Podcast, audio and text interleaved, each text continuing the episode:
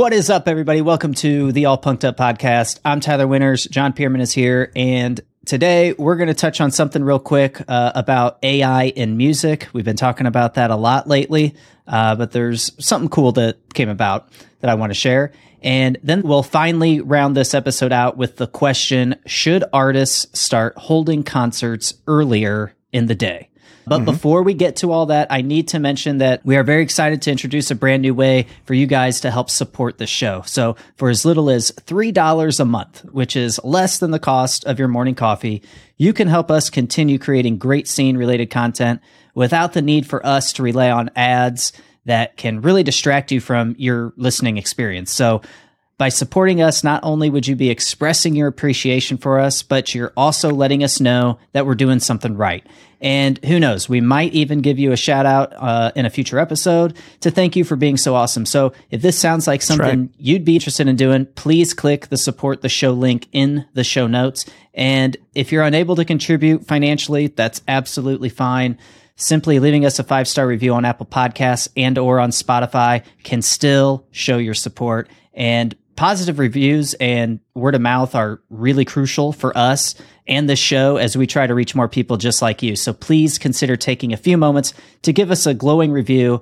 It really would mean the world to us and we'd love you forever. All right, John, we talked about AI in music for a couple weeks now. And you guys may remember when we specifically talked about the possibility of turning the Beatles song yesterday into a Lennon sung song. It's a McCartney sung song now. Uh, and all you'd need to do is strip the vocals out and then feed McCartney's vocals through an AI tool that can change that vocal into Lennon's voice and style. So it could be easily done based on all of the information that's come out about AI lately. Well, it looks like something really similar happened. There was an abandoned Beatles song, apparently, uh, from the Get Back sessions that was just released to Disney Plus quite a few months ago. And someone took that song and finished it. Uh, it needed the help from like human interaction and whatnot, mm-hmm. but it was still done with the help of AI. Um, and basically, this guy, I think what happened is this guy sung the rest of the song and then got his voice altered to sound like Lennon. So, I mean, it sounds like a Beatles song. It sounds like John Lennon's uh, singing the song. Uh, dude, I feel like this is just the beginning of you know AI and music. I feel like there's a lot that's going to happen. Um, it may already be happening and we don't know it. It might be. It, it's it's going to be crazy. But I did want to mention that because we did bring it up a mm-hmm. few weeks ago. So, um, also I will mention. Uh, so this past weekend, you, me, and Ryan, we got together and we were watching old band tapes of ours and stuff, and uh, mm-hmm. It's always been the goal to digitize some of those VHS tapes that we have so we don't lose them. Right. We don't lose any quality, that sort of thing. So I took some of those um, videos home. I'm digitizing them now. And I actually use some AI tools to help bring the uh, sound quality out a little bit more and make it a little bit more full. So I've taken a few of our live performances and edited them, edited them with some AI tools that are out there. And it's really helped. So I can't wait for mm-hmm. you and Ryan to hear what those sound like. Um, so I've heard some samples. Uh, looking forward to. It. Yeah. So I mean, definitely an improvement. I mean, to think it comes from VHS to to the audio medium and it sounds that much better. Uh, we're looking forward to it. Yeah. So really cool. I stuff. wish we would have had all this technology when we were uh, active, dude. I there's so many times where I think when I have time to sit and think, I think about that quite a bit. Like man. Yeah just to think like all the little ideas of things you had that you weren't able to record. Dude you know how many but if you would have had ease of access to recording like you could have like held on to those pieces right. and those fragments exactly. yeah we we didn't have that back then. It's like you had to i had to either get it down on paper and write a guitar part for me to remember any of it. Mm-hmm. there's so many awesome choruses i came up with melody wise that were just lost because i let 10 minutes go by before i did anything with it so uh, but that's a discussion for another time. But sure, let's round out this episode with something that our favorite actress, Jamie Lee Curtis, brings up. She believes that concerts starting early in the day would make them more accessible for people who consider themselves early birds or for those who just don't want to stay out real late. And for all of the younger people that listen to the show, Jamie Lee Curtis is known for the Halloween movies and that one Freaky Friday show. Um, Yogurt that makes you shit. she? Yeah. Okay, what, like Yoplait or something? No, Activia. Oh, Activia. That's right. Okay. Forgot about that. Kind of yeah, greases the pipes. Anyways, she suggests that artists could start. just spray, she sprays shit everywhere, well, here's some more. Sh- all up her back. here's some more shit that she's spraying. She Yeah. suggests that artists could start playing shows at noon or 1 p.m. rather than starting at 9 p.m.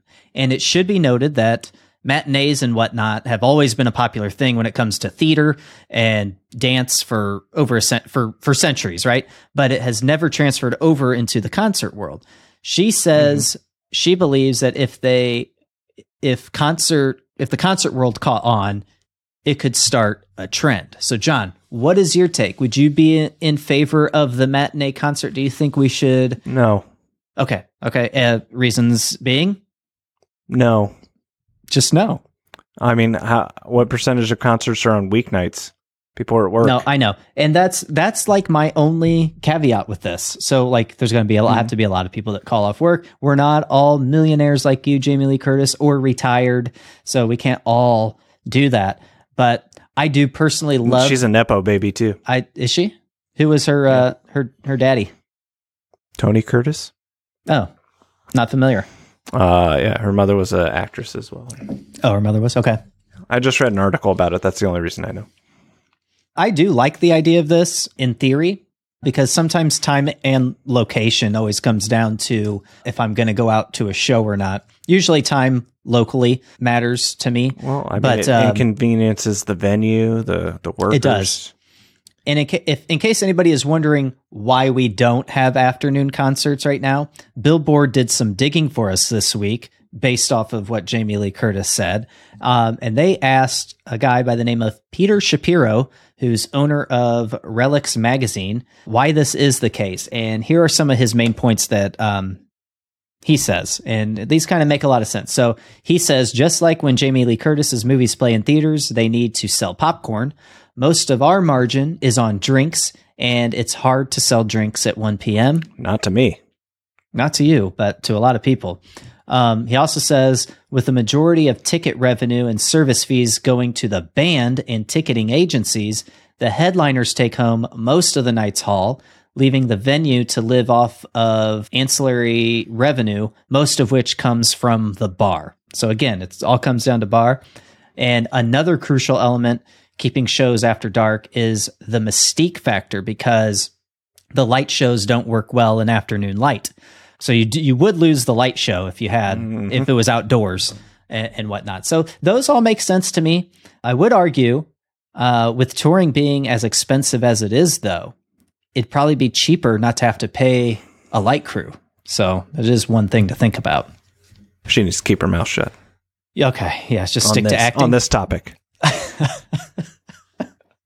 Specifically. Uh, yeah, I I'm all for um keeping it as it is.